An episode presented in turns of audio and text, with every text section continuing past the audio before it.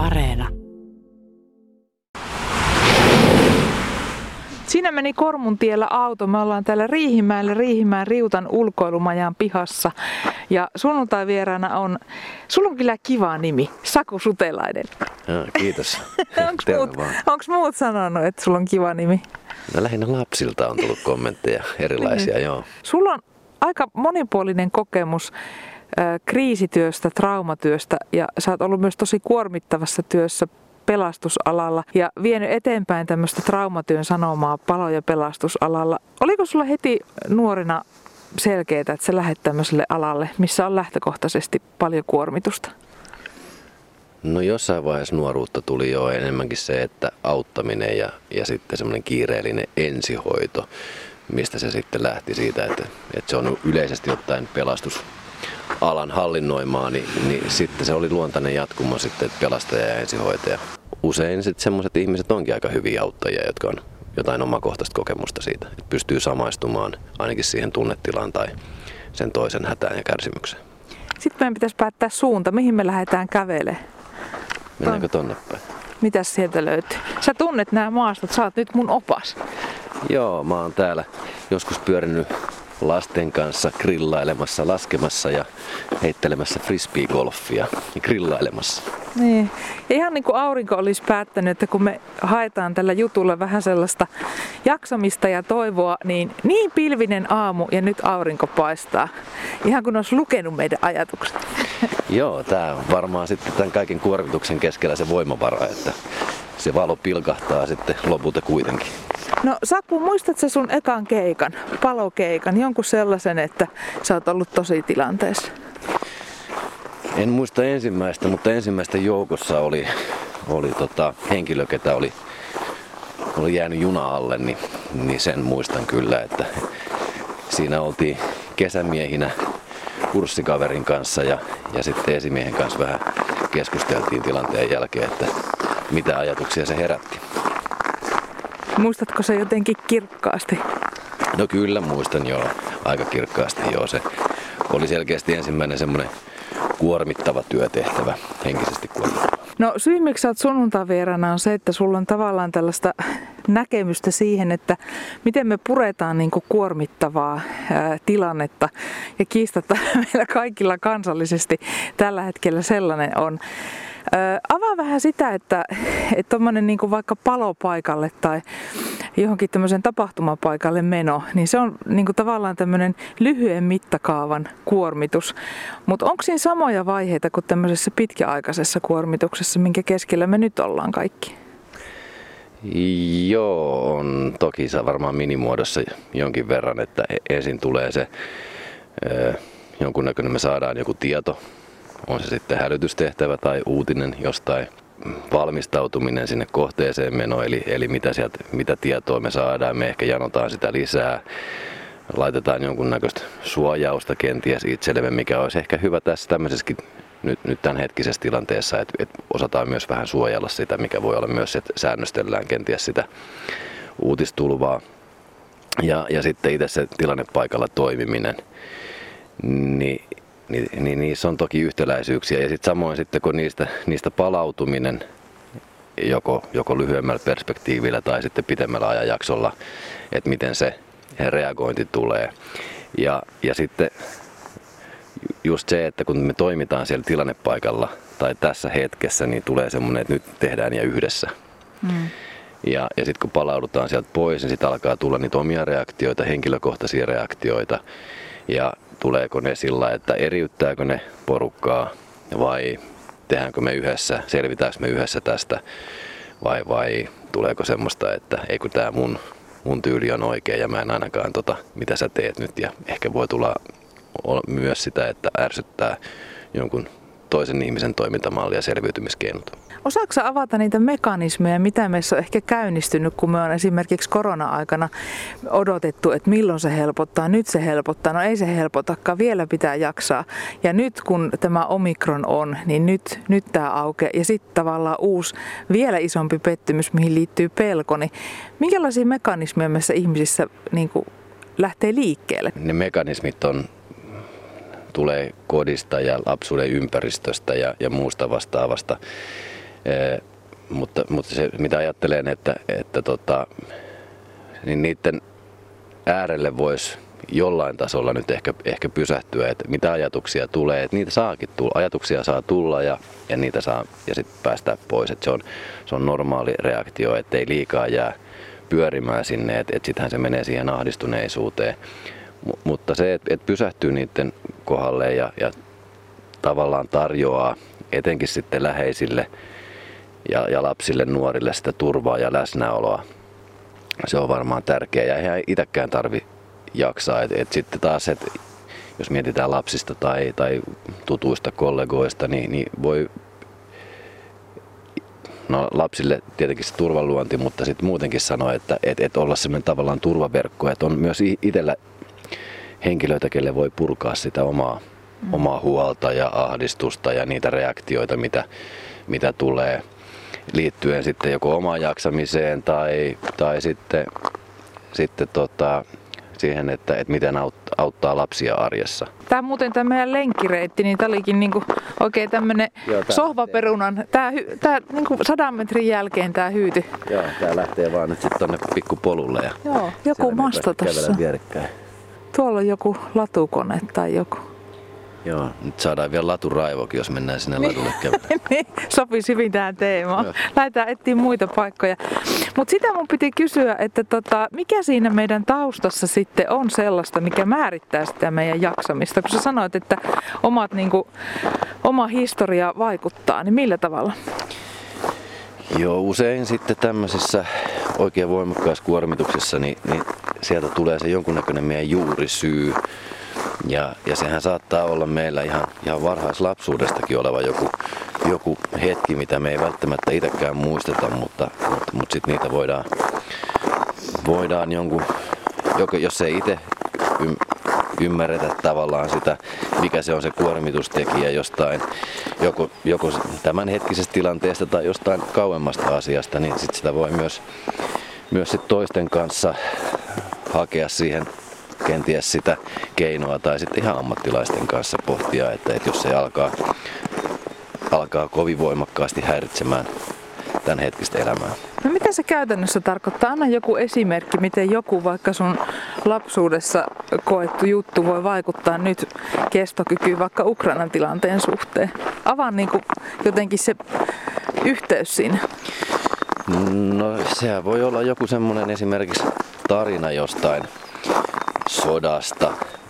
Et, et me tiedetään, että silloin on ollut, ollut voimakkaita kokemuksia ja mitä se on vaikuttanut sit siihen henkilöön, kuka kertoo, että onko hän, hän kovin sulkeutunut tai saanut käyttänyt alkoholia hyvin reippaasti ja muuta vastaavaa, niin, niin sitten tota, se voi yhdistää siihen, että, että sota ja, ja siellä olleet henkilöt, niin mi- miten he traumatisoituu ja miten käyttäytyy ja miten se vaikuttaa sitten mun, mun t- tähän elämään ja, ja sitten yhdistää erilaisia stressitekijöitä ehkä tämänhetkisestä elämästä ja, ja sitten sieltä tulee niitä, niitä kenties sitten, että hermostuu helpommin tai on lyhyempi pinna tai tulee univaikeuksia tai mm. muuta vastaavaa.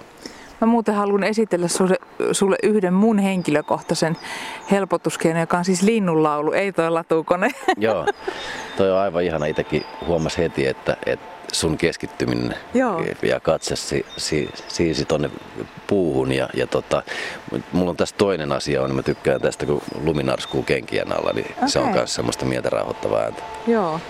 Sieltä se latukone tulee. Onhan sekin hyvä mielin tuo, vaikka se ääni nyt mikään niin kauhean lempeä olekaan. Joo, kyllä se on yksi, yksi selviytymiskeino. Etenkin oli eilen hiihtämässä, niin se on oikein hyvä, Joo. hyvä keino sekin. Joo. Mä oon päättänyt tietoisesti, että aina kun tulee linnunlaulua, niin keskity linnunlauluun. Se tarjoaa ikään kuin semmoisen lepopaikan. Keskity hyvää.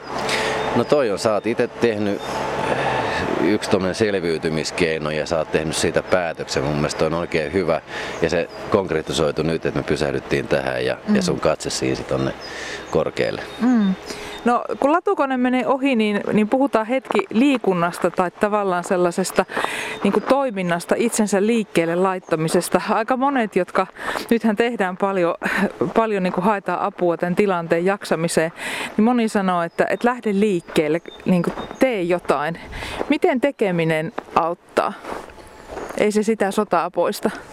Joo, ei, mutta se auttaa vähän keskittymään muuhunkin asiaan. Et, et, et liikunta on monissa muodoissa hyvä, että on se sitten hikiliikuntaa tai nimenomaan siirtymistä paikasta toiseen, että et me saadaan vähän muuta aivoille muuta ajateltavaa ja tekemistä ja havainnointia, että me ei keskitytä pelkästään ehkä siihen e, pahaan pelkoon, ahdistukseen, huoleen, murheeseen, vaan, vaan saadaan muutakin. Ja mä käytän monesti semmoista niin mielekäs tekeminen, että se on se on tota, moninaista. Se saattaa olla niin, että räjäyttää vaatekaapin ja, ja pinoo tavallaan uudestaan ne vaatteet sinne ja silloin saa elämän taas järjestykseen ja, ja saa sen, sen hetkisessä tilanteessa olevaan mielihyvään. Tai, tai tietenkin monennaiset liikkumiset, mutta joku, joku semmoinen mielekäs tekeminen, mikä sopii itselle. Ja, mm.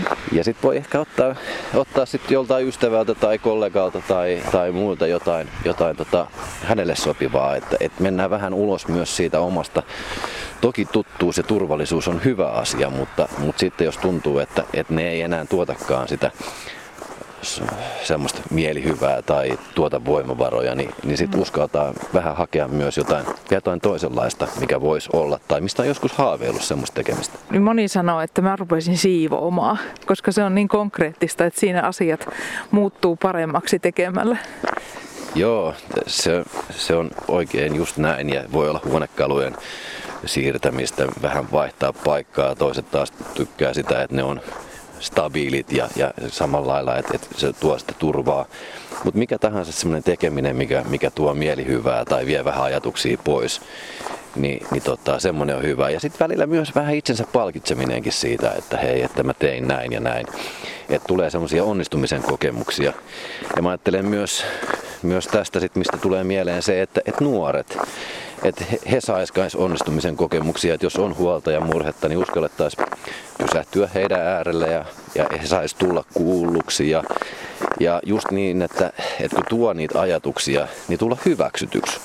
Mm. Et moni, moni puhuu ehkä arvo, armollisuudesta, niin tämä on vähän sama taas kuin ajatukset ja tunteet, niin hyväksytyksi tulemistahan me kaikki haaveillaan ja halutaan, niin, niin tota, etenkin nuoret näinä aikoina, niin niin se, että, että tulee hyväksytyksi niiden omia ajatusten ja kenties niiden tuntemusten kautta, niin, niin on tosi tärkeää tässä hetkessä.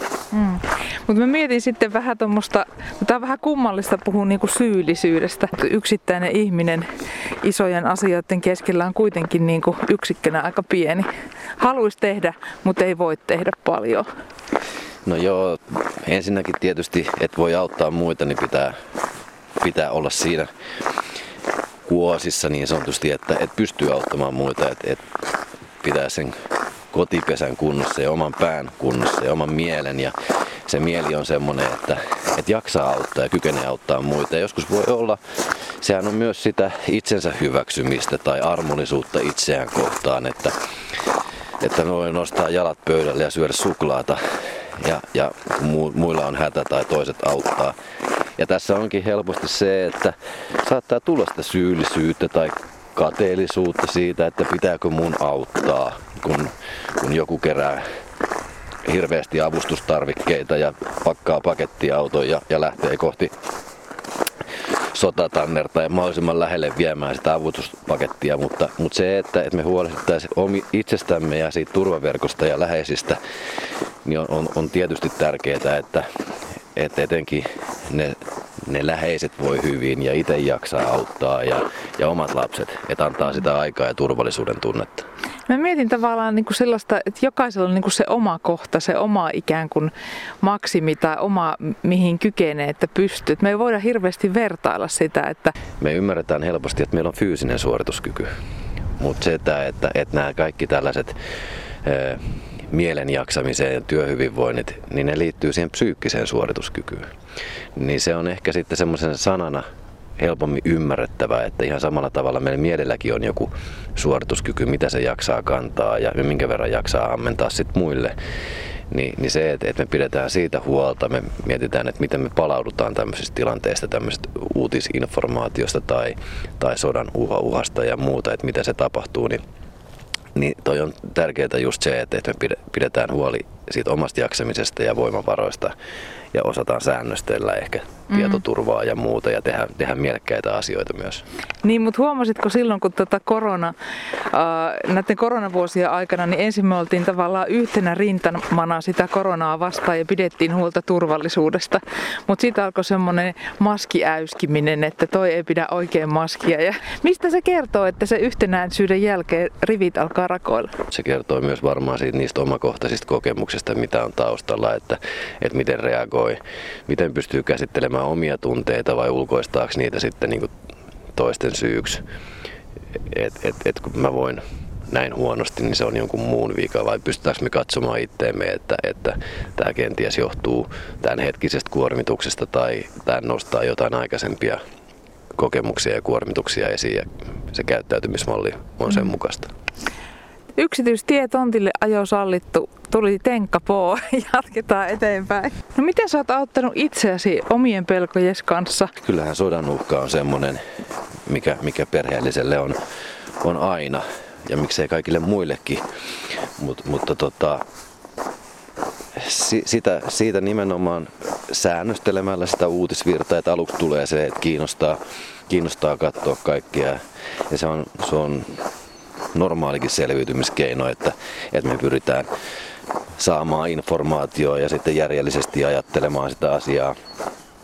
Ja toinen on sitten ajatella, ajatella positiivisesti asioista, että, että nyt on kuitenkin faktat on se, että, että meille ei nyt kohdistu mitään uhkaa ja, ja asiat on hyvin. Ja, ja sitten enemmän lisätä sitä, sitä lähe, lähellä oloa, kuuntelua, turvallisuuden tunnetta vahvistaa lapsilla. Ja, ja sitten oma, oma pää, mikä, mikä auttaa, niin on, on nimenomaan mielekäs tekeminen ja, ja liikunta ja luonto.